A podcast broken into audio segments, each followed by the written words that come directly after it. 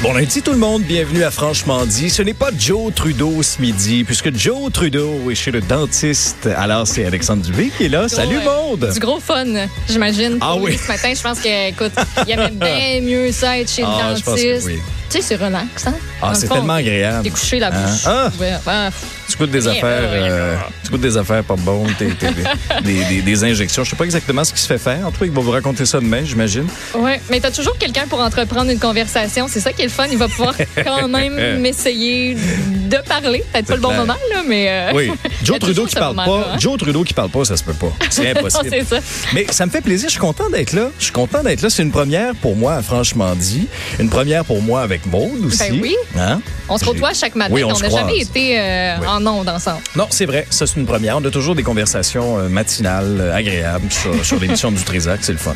C'est super.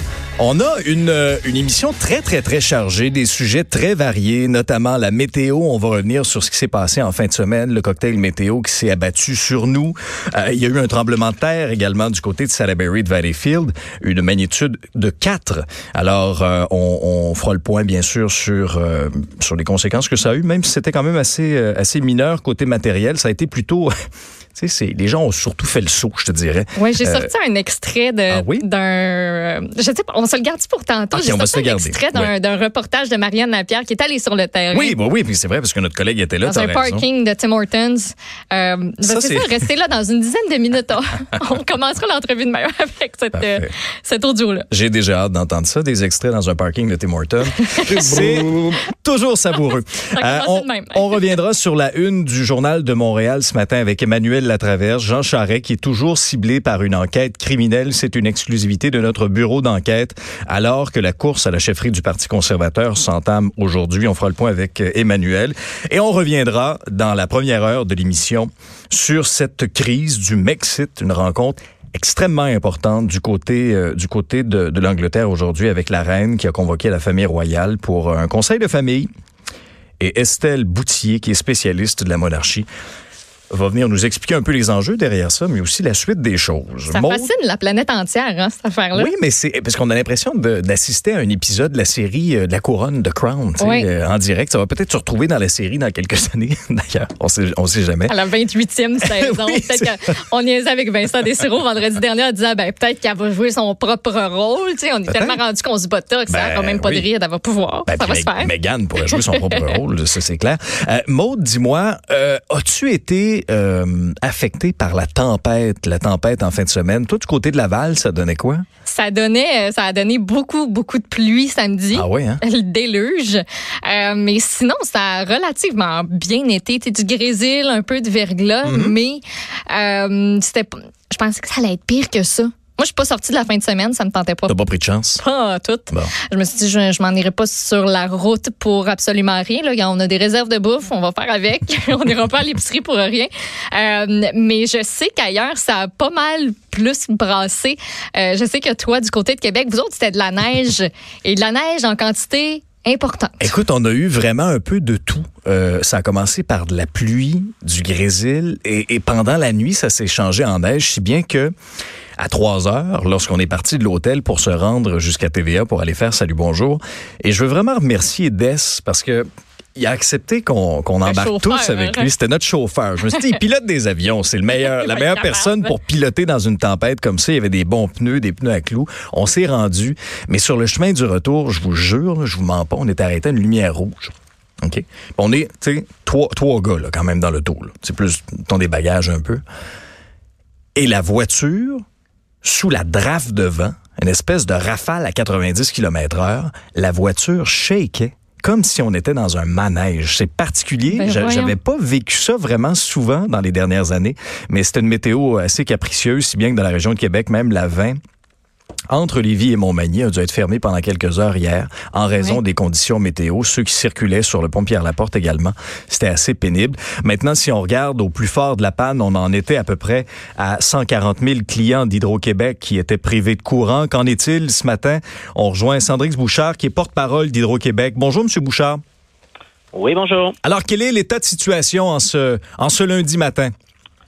Écoutez, à 6 heures ce matin, il restait 152 pannes euh, reliées à l'événement météorologique euh, d'hier et un peu moins de 10 000 clients privés d'électricité euh, sur notre réseau, principalement en Montérégie. C'est le secteur qui a été évidemment le plus touché par le verglas et les vents également. donc, dans les secteurs de Longueuil, de Granby également, où il y a encore ces quelques milliers de clients qu'on s'affaire à, rebrancher le plus rapidement possible. On a 120 équipes qui sont à pied d'œuvre aujourd'hui on devait, dans certains cas, attendre d'avoir la lumière du jour pour nous aider parce qu'il y a certaines activités, comme par exemple remplacer euh, des transformateurs. C'est des choses où euh, mieux vaut euh, mhm. avoir une, vision claire. Donc, il y a des choses comme ça qui se font ce matin. OK. bon, dans les meilleurs délais possibles, est-ce qu'on est en mesure de dire quoi d'ici d'ici mardi, d'ici mercredi? quel, quel objectif vous vous donnez là, sur le terrain? L'objectif, c'est clairement de rebrancher tous ces abonnés-là aujourd'hui. Ah oui, OK, bon, aujourd'hui, tant mieux.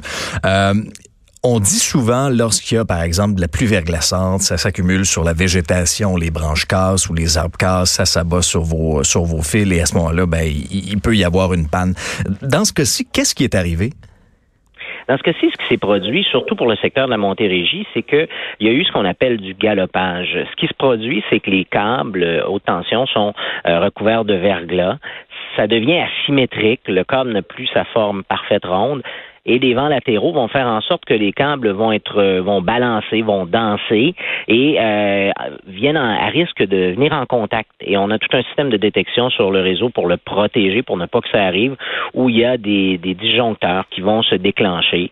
Euh, donc nous, ce qu'il a fallu faire dans un premier temps, c'est attendre que les vents se calment pour être capable de réenclencher tout ça. Et ensuite, bien évidemment, on découvre certaines pannes sur le réseau euh, qui se sont produites, des plus petites pannes, euh, donc euh, qui vont être causées par des, des choses donc comme celles dont vous parlez, mhm. c'est-à-dire que la nature, la végétation va devenir plus lourde, va casser sous la force euh, du vent et va se retrouver sur le réseau. Et il y a des bris d'équipement également. Je vous parlais de transformateurs qu'il faut remplacer, qui ont été endommagés par le verglas dans certains cas. Donc c'est vraiment la situation avec laquelle on, on avait à faire face hier. Ouais, c'est un scénario aussi qui est différent de ce qu'on a vécu l'automne dernier, hein, avec les forts vents qui avaient privé d'électricité près d'un million de clients un peu partout. Euh, là, c'est un scénario qui, qui, est, qui est vraiment un peu, euh, un peu à l'opposé et peut-être euh, que ça va vous permettre de rétablir les gens plus vite, non? Exactement. C'est un scénario effectivement très différent. En novembre dernier, on avait près de 4000 pannes au Québec à un certain moment. il y avait des pannes beaucoup de pannes qui touchaient très peu de clients. Hier, lorsqu'il y avait 140 000 clients ou à peu près qui étaient privés d'électricité, on avait une centaine de pannes. Donc, vous voyez, c'est beaucoup moins de pannes, mais qui affectent beaucoup plus de, clients. Ça, c'est parce que c'est des pannes euh, sur notre réseau euh, de transport. Ensuite, ben, les plus petites pannes sont des pannes du réseau de distribution, les poteaux de bois, les fils qui sont reliés aux maisons. Et donc, effectivement, à ce moment-là, c'est des pannes qui sont un peu plus complexes à réparer parfois, euh, qui vont demander plus de temps et rendre le service à moins de clients à la fois. Euh, je me demandais, dans un tout autre ordre d'idée, comment ça s'est passé la gestion euh, des, comment je dirais ça, des plaintes et des commentaires. Euh, il y a entre autres une députée qui clairement avait bien rechargé son téléphone parce que ça s'est fait aller sur Twitter. Comment vous gérez de répondre à tous ces gens-là qui se disent, ben voyons, comment ça on perd encore l'électricité, puis quand est-ce que ça va revenir? Comment ça s'est passé en fin de semaine? Ben écoutez, on avait quand même euh, des gens du service à la clientèle, des gestionnaires de réseaux sociaux qui effectivement interagissaient avec euh, les clients, les internautes faut dire qu'on a reçu beaucoup de commentaires très positifs, beaucoup de clients qui étaient très satisfaits du service, qui nous remerciaient euh, de la rapidité. Dans d'autres cas, on le comprend. C'est, c'est, c'est, ce n'est pas du tout agréable de perdre l'électricité pendant plusieurs heures. il y a effectivement eu des échanges où on explique aux gens au bout du compte, lorsqu'il y a du verglas et des vents comme ça, on peut pas l'empêcher. Tout ce qu'on peut faire, c'est être prêt, et on l'était. On avait des équipes en quantité suffisante qui étaient prêtes à intervenir aussitôt qu'il y aurait des pannes. Cependant, il reste qu'il y a un certain délai pour rétablir, et euh, la préparation, elle ne se fait pas seulement dans les heures précédentes, elle se fait toute l'année. On va investir dans la prochaine année 80 millions de dollars pour faire de la maîtrise de la végétation. Ça, c'est de l'élagage, c'est de la coupe d'arbres pour empêcher justement la végétation de poser problème quand il y a des événements comme ceux-là. Mais il reste qu'on est tributaire de la nature, comme bien des comme bien des industries, comme bien des gens, comme tout le monde, au bout du compte. C'est ce qu'on s'est affairé à expliquer aux gens hier. Oui, c'est sûr que ça fait une différence. Et lorsqu'on parle de, pluie verglaçante, de verglas, on a toujours en tête l'épisode de 1998, euh, c'est clair. Alors, lorsqu'on avait ce système-là, assez impressionnant, du moins sur radar, qui s'approchait, avec toute l'imprévisibilité aussi euh, qu'il représentait, j'imagine que, est-ce que pour vous autres, c'est un défi supplémentaire de dire, hey, tu sais, euh, qu'est-ce qu'on va devoir affronter là, en fin de semaine comme système météo? Oui, c'est effectivement un défi. De savoir qu'il y a des vents l'automne dernier ou de la pluie verglaçante qui, qui nous attend euh, à ce moment-ci, c'est une chose. De s'y préparer en déployant, en pré-déployant des équipes également, ça fait partie du, du jeu, mais notre dans notre cas, notre profit, là où on est très efficace, c'est quand on est capable de synchroniser l'entrée au travail de nos équipes avec le déclenchement des pannes. Parce que d'avoir des équipes qui sont en attente, euh, si elles sont euh, en fin de quart de travail au moment mhm. où les pannes se déclenchent, on n'est pas plus avancé. C'est des gens qui doivent prendre des pauses au bout de quart de travail de 16 heures. Les monteurs de ligne, c'est un travail euh, qui comporte des risques. Et dans ce cas-ci, ben, le verglas, il va tomber, il va s'accumuler et ensuite, avec le vent, vraisemblablement, risque de causer des pannes. Donc, lorsqu'il se met à pleuvoir, c'est pas là où on a besoin d'avoir nos équipes sur le terrain, c'est dans les heures suivantes. Donc, il faut synchroniser tout ça. Oui, c'est clair. Intéressant. Sandrix Bouchard, vous êtes porte-parole d'Hydro-Québec. Merci beaucoup d'avoir été avec nous aujourd'hui. Merci beaucoup. Au revoir.